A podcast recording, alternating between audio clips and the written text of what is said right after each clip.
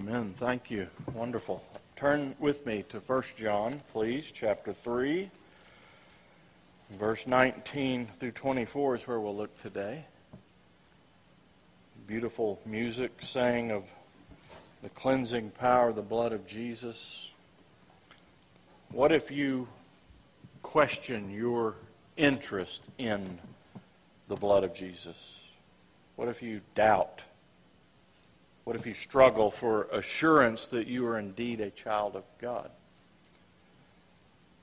That's what the text before us today addresses the struggle for assurance. You say, struggle for assurance, isn't that easy? Well, there are many, many people uh, throughout church history, beginning with the original disciples, that questioned at one time or another their genuineness as disciples of Jesus Christ. At the Last Supper, Jesus said, One of you will betray me this night. And all of the disciples answered and said, Is it I, Lord? Is it I? Even Judas, he said, Is it I, teacher? He didn't call him Lord, he called him teacher. He was the guilty one. But they all, they all, realizing the weakness of their own flesh, questioned whether or not maybe they would do that deed. They were in touch, at least, with their weakness.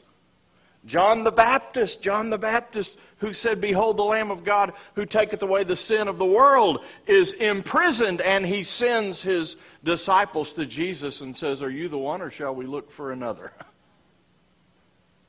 Jesus said there's not a man greater than John the Baptist born of woman.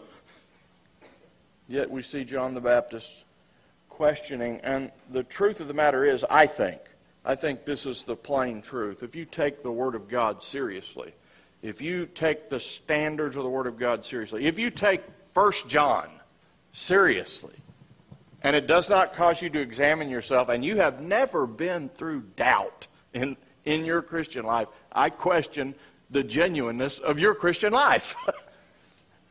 I question the seriousness of your self examination. I question your understanding of the standards that are laid out for us in God's Word. John has just said, We know that we pass from death unto life because we love the brethren. We've been born again, we've been raised from spiritual death, and the evidence of that resurrection from spiritual death is that we love the brethren. And we say, Oh, we all love the brethren. He says, Oh, here's how you know what love is. He laid down, he set aside his life for us, talking about the sacrifice of Jesus Christ on the cross. He said, That's how we know and have experienced this agape, this love that I'm talking about here. And we say, well, I, I think I would die for my brother and sister. You know, if, if somebody came in here with a machine gun and, and was killing us, I may step out in front and be heroic. And he says, oh, good. But if you see your brother in need and you shut your compassion up from him, how does the love of God dwell in you? See, he brings it right down to ooh, the here and now. And we say, wow. And we hear that and we think of those times when we just walked away from need. Times when God impressed it. Remember, I said we can't meet everybody's need. No one person can meet everybody's need. But there are times when we've seen someone in need, God impressed it upon our heart, and we closed our heart to them and we moved on. We hung on to our stuff. You see? You see his standard here? And so he says, my little children, love not in word or in tongue. Don't talk about how loving you are or tell people, just tell people you love them. Love not in word or in tongue, but in deed and in truth. In deed and in truth. In other words, act in love. Act in love toward your brothers and sisters in Christ. Now, the question has been asked by more than one person. Why does John focus on brothers and sisters in Christ? Aren't we supposed to love the world? Aren't we also supposed to love lost people? Yes, we're supposed to love even our enemies. Jesus teaches us to love our enemies. But John is talking about our brothers and sisters in Christ because that's an evidence that we've been born again. Those who love him who begot love those who are begotten of him. If you love the one who gives life, you, you love his children. It's kind of like my grandmother and her poodle. She, she says, You love me, love my dog. You want me over at your house, you better let my dog in the house too. Because I love my dog. If you love God the Father, you're going to love His children. That's just it. That's why He's using love of the brethren. Another reason is because these false brothers, these false believers who are claiming that they have this special revelation from God and they've bought into false doctrine and they're trying to drag people out of the church into their heresy, are acting in hateful ways toward Christians. And He's saying, Look, people, these people are evidencing that they've not passed from death unto life. They came out from us to show that they were never really a part of us to begin with. These people are devoid of spiritual life. So he's teaching us what it means to have spiritual life, and at the same time, he's teaching us what it looks like when people don't have it. And what it looks like is they're not loving toward believers. And so the standard's pretty high. The, the, the way that we know love is the love of Jesus who gave himself to death, who took our place upon the cross and died for our sins. That's what love is. And he says, and you ought to love one another that way. So, do you see why John has to do a little bit of spiritual first aid when it comes to assurance after saying that? and address the struggle of assurance. Listen to what he says. Follow with me reading at verse 19. And by this we know that we are of the truth and shall assure our hearts before him. For if our heart condemns us, God is greater than our heart and knows all things. Beloved, if our heart does not condemn us, we have confidence toward God, and whatever we ask, we receive from Him because we keep His commandments and do those things that are pleasing in His sight. And this is His commandment that we should believe on the name of His Son, Jesus Christ, and love one another as He gave us commandment. Now, he who keeps His commandments abides in Him, and He in Him. And by this we know that he abides in us by the Spirit whom he has given us. Father, in Jesus' name, I pray that you will open your word to our hearts and that you will open our hearts to your word and speak clearly to each person that's here. You know the hearts of all men and all women. You know what each person needs to hear. And God, you're able and willing to speak. And I pray that you will by the power of your Holy Spirit and for the glory of your Son, Jesus Christ. It's in His name that I pray. Amen. We see really here the first step of assurance in verse 19. He says, And by this, and when he says by this, he's pointing to what he just said. And what did he just say? He just said, My little children, love not in word or in tongue, but in deed and in truth. Put action to your love. Act in love one toward another. And he says, And by this we will know that we are of the truth. Of the truth means that we're children of God. Jesus is the truth. I'm the way, the truth, and the life. The gospel is the truth. He's saying you'll know what your origin is, your nature. When you act in love, you'll have evidence, you'll have proof, in, in essence, that your nature has been changed and you've been born again. And so he's saying on the most basic level, and this is what he's really been saying throughout this letter on the most basic level, the evidence of our nature is seen in our actions. If we're children of God, it's going to show in our character and in our actions. He's already told us in chapter 2, the end of chapter 2, that those who are righteous manifest that they've been born again, those who obey God. And he's telling us here in chapter 3 those who act in love the kind of love, agape, that he's talking about here self giving, selfless, not selfish, selfless love. He says they're evidencing who their father is. Remember, he said if we're selfish and we're unloving and we're hateful, he says we also know who our father is. He says, like Cain, whose father was the evil one, he was of the evil one. And so we manifest by our actions our nature. And so he's saying, believer, born again believer, you have the impulses of love in you. Act on those impulses. Act on the leadership of the Holy Spirit, and you'll have evidence that will show you that you are a child of God. Right? And you read some people and they say, no, no, obedience doesn't have anything to do with assurance. Oh, yes, obedience has a lot to do with assurance. Have you ever been disobedient to God in some area of your life and felt what it's like to be disobedient to God? And felt that grieved spirit? And then you repented and you began to obey God in that area? Maybe some stronghold that He ripped down and you submitted yourself to that process, and all of a sudden, do you remember what it felt like to be free in fellowship with God and to sense the love of God? Yeah, obedience has something to do with assurance that we're children of God. But looking at the obedience of our life alone will never keep us in that assurance, will it? Because if you examine yourself, at least this is true of me, and I think it's probably true of you. If you examine yourself long enough, you're going to find evidence to the contrary. Amen? Like I mentioned a moment ago. You're going to think of times that you walked away from somebody who was in need. I think of something that happened to me years and years and years ago. Somebody that I saw and intentionally, because it was going to be trouble, I intentionally went on and ignored and pretend like I didn't see them, and that has haunted me for years. And we all have things like that, don't we? If we're honest with ourselves. Remember, he's talking about love here. He's talking about loving our brothers. He's talking about putting others before ourselves. And if you take a good hard look at yourself, and if your heart is like many of our hearts, you're going to feel that condemnation. Or your heart is going to examine you and say, ah, look, remember you didn't do this, or, or, or wait a minute, you, you haven't changed enough. Or you remember how you, you, you know, it'll make you feel things? And it's like giving, it's, it's like presenting evidence against you. And, and it's like your own heart, your own conscience is the prosecuting attorney.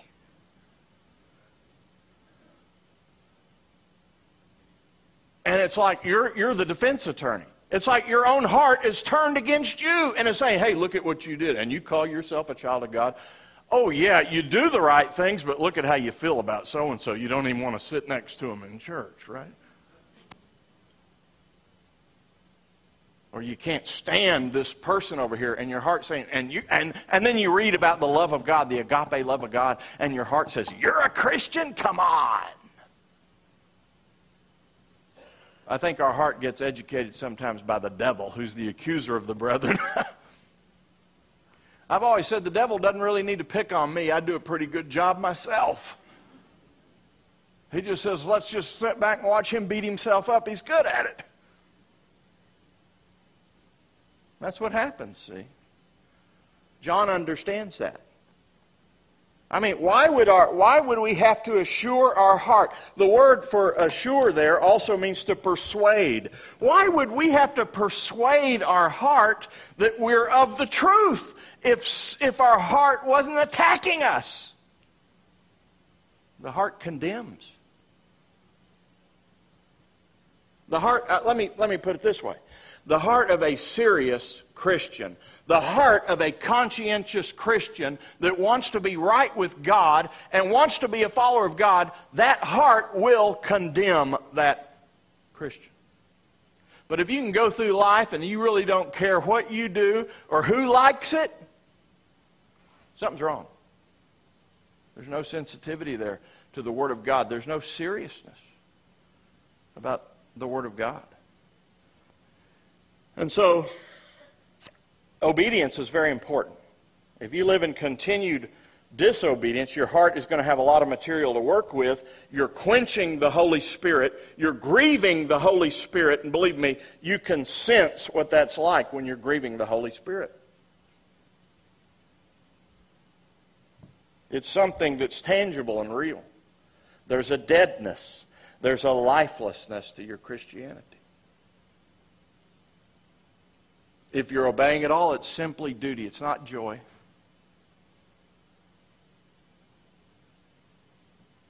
On the inside, you know you don't feel the things you're saying when you're singing hymns. You don't want to pray. You don't want to be in prayer alone with the Lord. There's no joy in it. There's no freedom in it. There's no faith in it.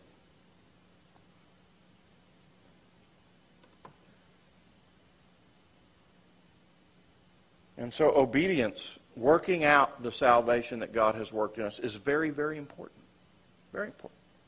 But it alone, it alone is not enough. Verse 19 says, And by this we shall know we are of the truth. Verse 20, For if our hearts condemn us. Some of your translations say, For whenever our hearts condemn us. I think that's the better translation, because your heart is likely going to condemn you.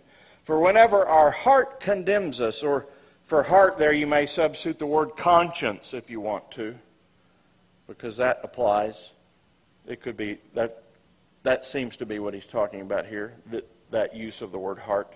For if our conscience condemns us, or whenever our conscience is condemning us, the word condemn means to know against. It's witnessing against us. I've described that already. When our conscience is witnessing against us. He says, God is greater than our heart. God is greater than our conscience and knows all things. What's he saying there? There's two schools of thought.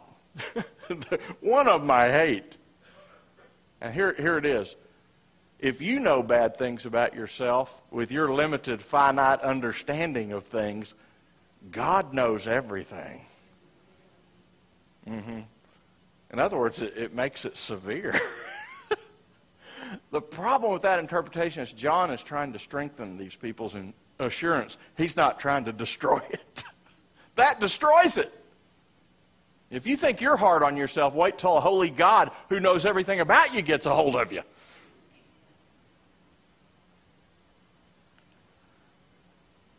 The other one is that, that God is greater than us and knows all things.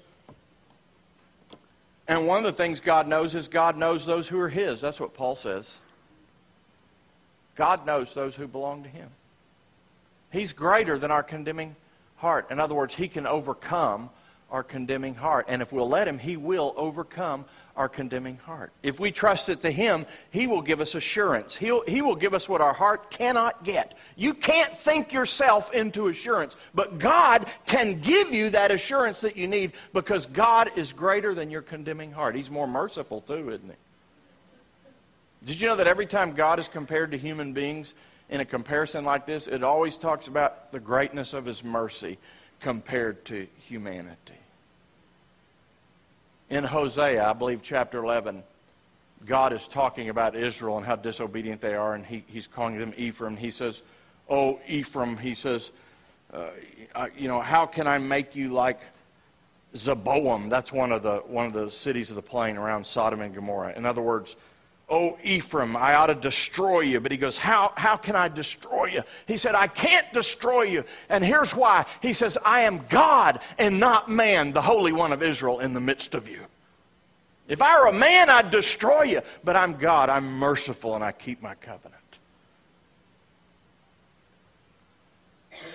In other words, God is more gracious than any human being. He's, and He's more gracious to us oftentimes than we are to ourselves. Amen?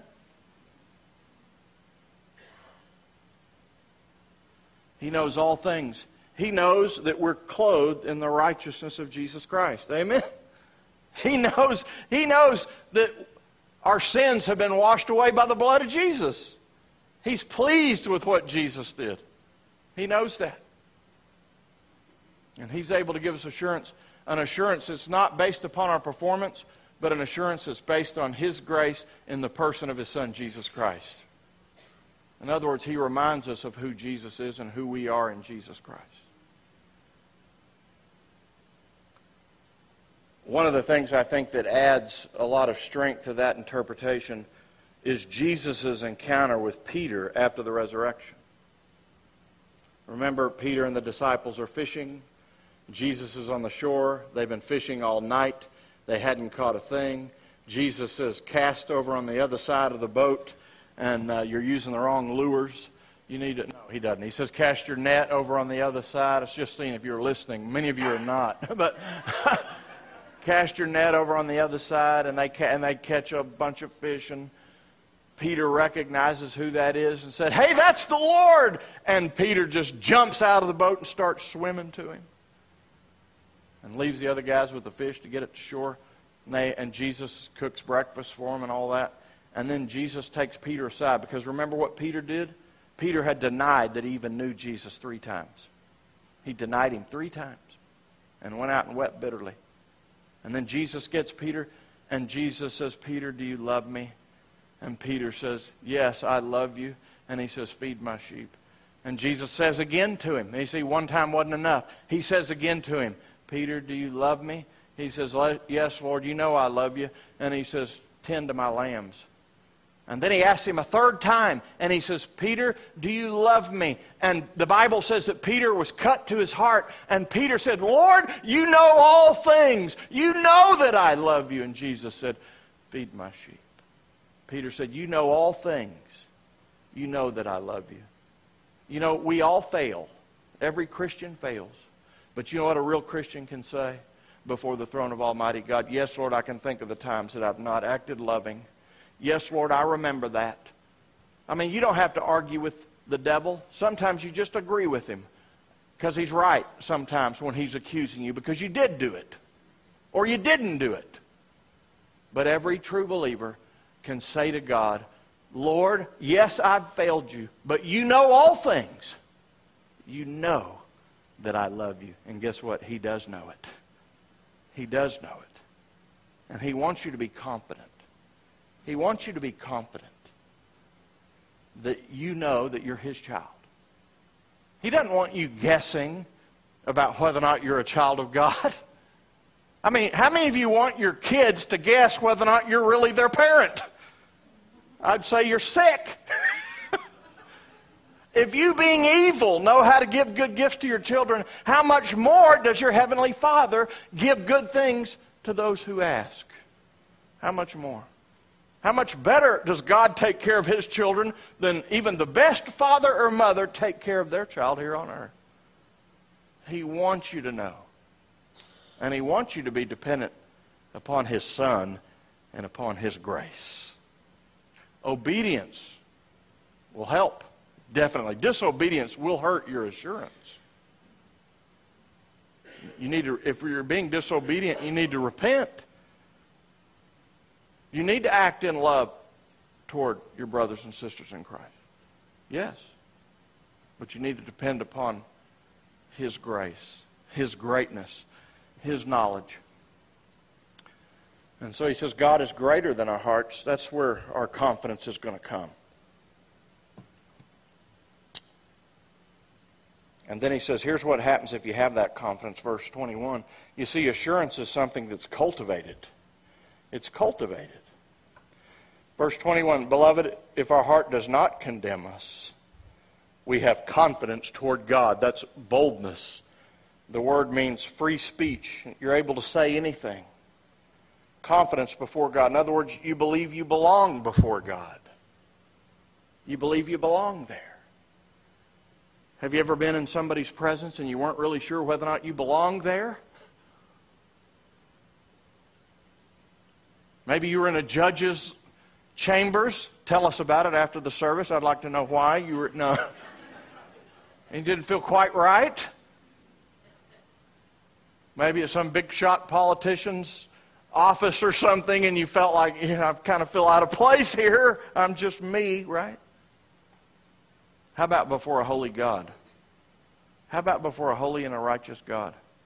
He says if we have confidence, if we have that assurance, he said, we'll feel like we belong face to face in the presence of a holy God. And guess what? That's what our Heavenly Father wants us to experience. He said, You'll have boldness, you'll have confidence, you'll feel like you belong there. Not because you're so uh, good and because you're worthy. No, you're not good enough. You belong there for one reason and one reason alone that's Jesus Christ. That's it.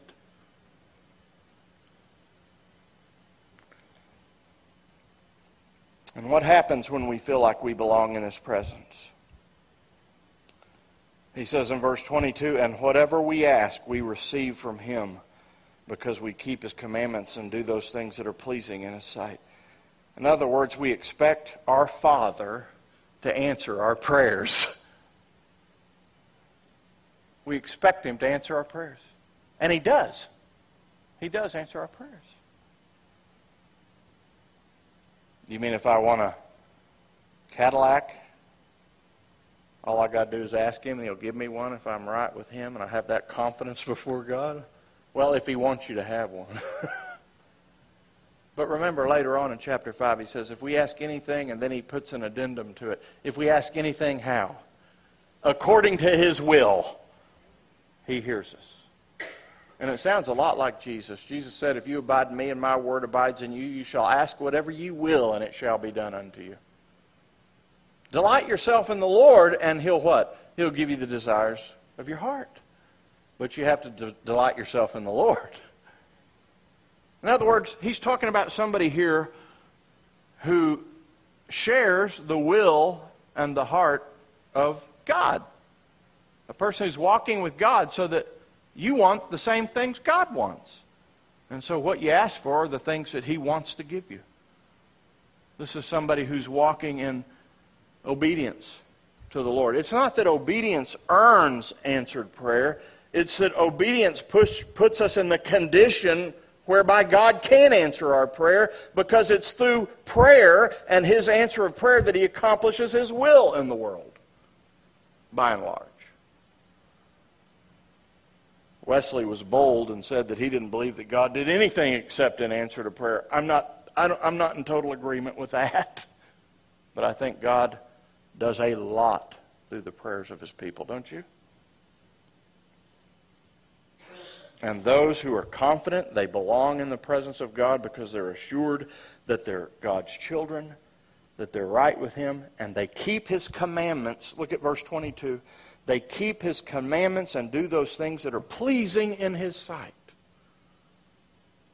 That tells you that they're, they're at one with God's will so that God answers that prayer that that child asks because they're obedient to God. Their life is pointed in the direction of obedience to God. They're keeping His commandments and they're doing what's pleasing to God. There are some people today that say, you know what, you can't, you know, you don't have to worry about pleasing God. Everything is grace. And everything is grace, but guess what? You do need to be concerned about pleasing God. you can displease God, can't you? And we do need to be concerned about pleasing Him. Paul said, whether in the body or out of the body, whether present or absent, I strive to be pleasing to Him. And then he said, For we must all appear before the judgment seat of Christ and give an account for the deeds done in the body, whether good or evil. Paul talked about living in a way that pleases God. I think the problem that we have sometimes in our, our Christian lives and our Christianity sometimes is we worry more about what we want than what God wants. Some of our problems could be solved if we just asked and answered the question God, what do you want me to do in this situation or that situation? Not what do I want to do, not what are the negatives of this on this side of the ledger and what are the positives of this on that side of the ledger. How about God, what do you want me to do? That makes life a little easier, doesn't it? or less complicated. It's not always easy, but it can make it less complicated. And so, he, so this, this child of God that has the assurance that God wants him to have and believes that he or she belongs there in his presence because they are his child, lives in a dependence upon God that speaks to the Father and asks the Father to meet his or her needs, prays according to the will of God, and has a dynamic prayer life and sees God answering prayers.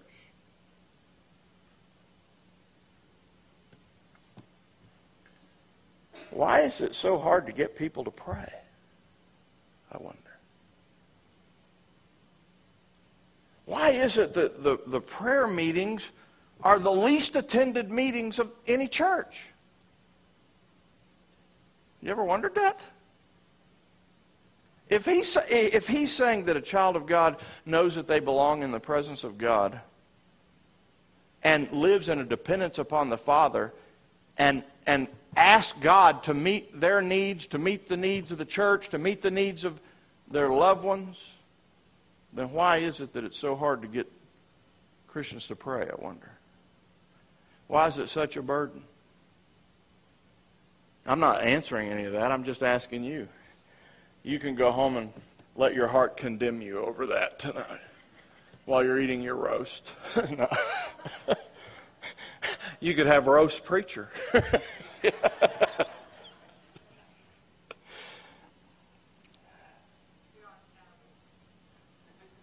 We're not cannibals. Oh, it's a metaphor. Let's keep it that way. and I do thank God we're not cannibals, too. Yeah. See if we're not really right with God, if we don't really have that confidence, if we're kind of living halfway in the world and halfway in Christ, we're not going to run into His presence asking Him to meet our needs. We're going to try to figure things out on our own. That's kind of the way we're going to live. Until God, our Heavenly Father who loves us and doesn't want us to live like the rest of the world, introduces things in our life that put us on our knees and we have nowhere else to turn but to Him. And we hate those things that make us do that. But in the end, they may be the most blessed things that have ever happened to us. Because they put us right with Him. Yeah. So the result of this assurance, that's what he's talking about here, is this, this sense that we belong in the presence of God and we're entitled, buzzword today, we're entitled to come in before our Father and ask Him to answer our prayers and believe that He will. That's a good sense of entitlement. It comes to us through the grace and the blood of Jesus Christ.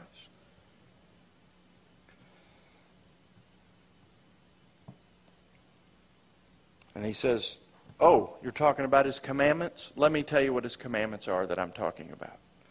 Because, you know, we Baptists and we Christians, we can get very legalistic when we hear the word commandment, right? we can strain on gnats and swallow camels better than anybody, right? We have a list of do's and don'ts. He says, Here's my commandments, and this is his commandment he sums it all up in one, has two parts. That we believe on the name of his Son, Jesus Christ. First of all, believe on the name of his Son. That's God's Son. That expresses the divinity of Jesus. The name expresses the revelation of who Jesus is in the gospel.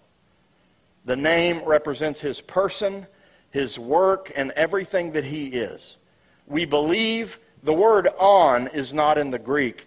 It reads like this in the Greek Believe or trust the name, the person of God's Son, His Son, Jesus, the man, Jesus, the Christ, the Messiah.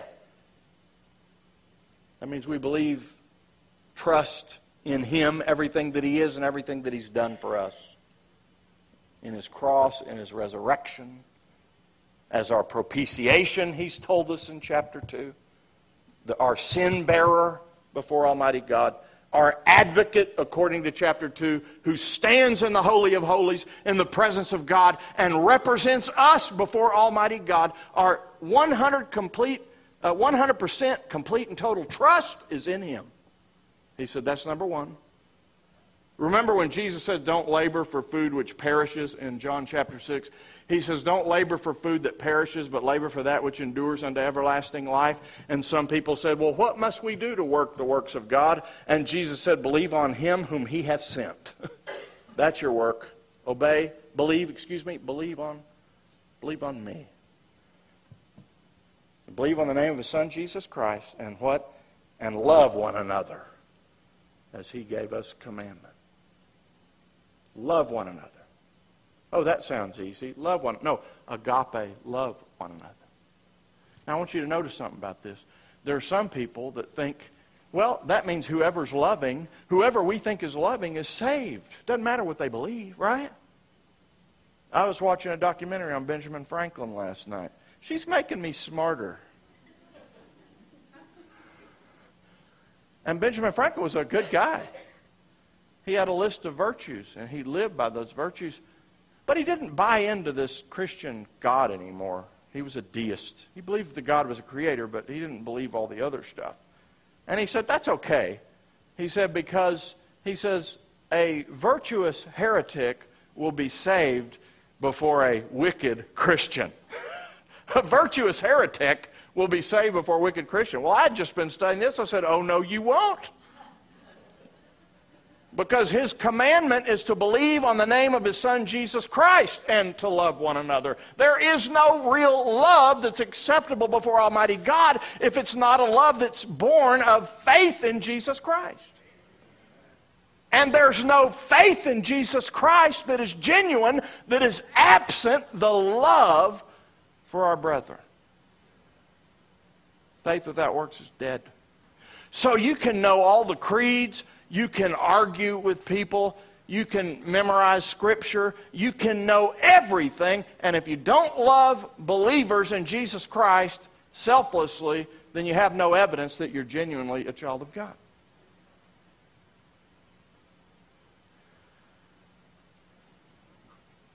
So that's the commandment believe on the name of his son Jesus Christ and love one another. He, he makes it kind of simple. Everything comes under the commandment to love. Remember, Jesus said the greatest commandment is to love the Lord thy God with all thy heart, all thy soul, all thy mind, all thy strength. And then what? Love your neighbor as yourself, right? And so he said, that's the commandment that I'm talking about. And those people who are keeping those commandments, who are living in faith and love, a love born of faith, he said that person has confidence in God. They're bold, they're dependent, they're praying, their assurance is growing. Hey, the more God answers your prayers and you see Him active in your life, you can't help but be more assured that you belong to Him. Amen? Isn't that true? Now, your, if your conscience is a wretched, mean taskmaster, it'll still mess with you. Amen? Right? We're not all the same. Some people, they're, some people are harder on themselves than, than the devil. He says in verse 24, Now he who keeps his commandments abides in him. Remember Jesus saying, If you abide in me, my word abides in you. John 15. Then John in this epistle has talked about abiding, remaining in union with God, remaining, receiving your life from him, depending upon him, not drawing back when the devil tries to tear you away with false doctrine. Now, he who keeps his commandments abides in him, and he in him. Not only are we abiding in the Lord, but the Lord is in us. Paul said the great mystery, speaking to the Gentiles, he said the great mystery is that Christ is in you, Gentiles, the hope of glory. Christ is in you. And by this we know that he abides in us Remember, by this talks about what he's just talked about obeying, living in love, obeying the Lord. That's how we know that we abide in him. And how does that happen? The end of verse 24. By the Holy Spirit, literally out of the Holy Spirit, whom he has given to us. This faith and this love and this abiding, it's not natural. It's not something you just decide to do one day. It's the evidence of God Himself living in you in the person of His Holy Spirit, enabling you to trust and see who Jesus is and to trust in Him fully, and enabling you to live not for yourself, but to live your life for others, just as Jesus did. You see what He's doing here? He's piling assurance on top of assurance on top of assurance. Assurance isn't that easy. It's not, it's not that easy of a proposition. It's not just going back and, and saying the sinner's prayer over and over again. There are people who have done that a thousand times, right? It's not just getting baptized again a hundred times, is it? No. Assurance is a process, and it's cultivated. It involves obedience. It involves going back to the cross, going back to Jesus, and allowing God, who is greater than our heart, to give us the assurance that only He can give us.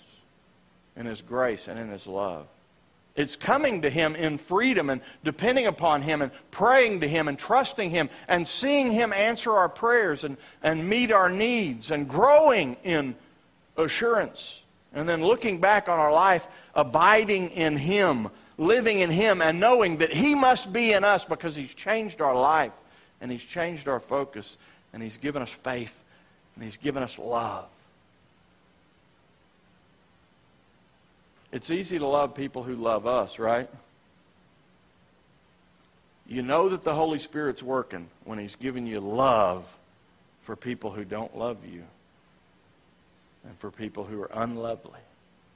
And when we see that stuff manifested in our life, we can know that we're abiding in Him and He's abiding in us. And He wants us to know that more than anything. Father, in Jesus' name, I pray that each person here will grow in assurance, not, not the assurance that we've designed as Baptists or evangelicals or things that we've decided give us assurance, but the assurance that you've given us in your word that we've just studied.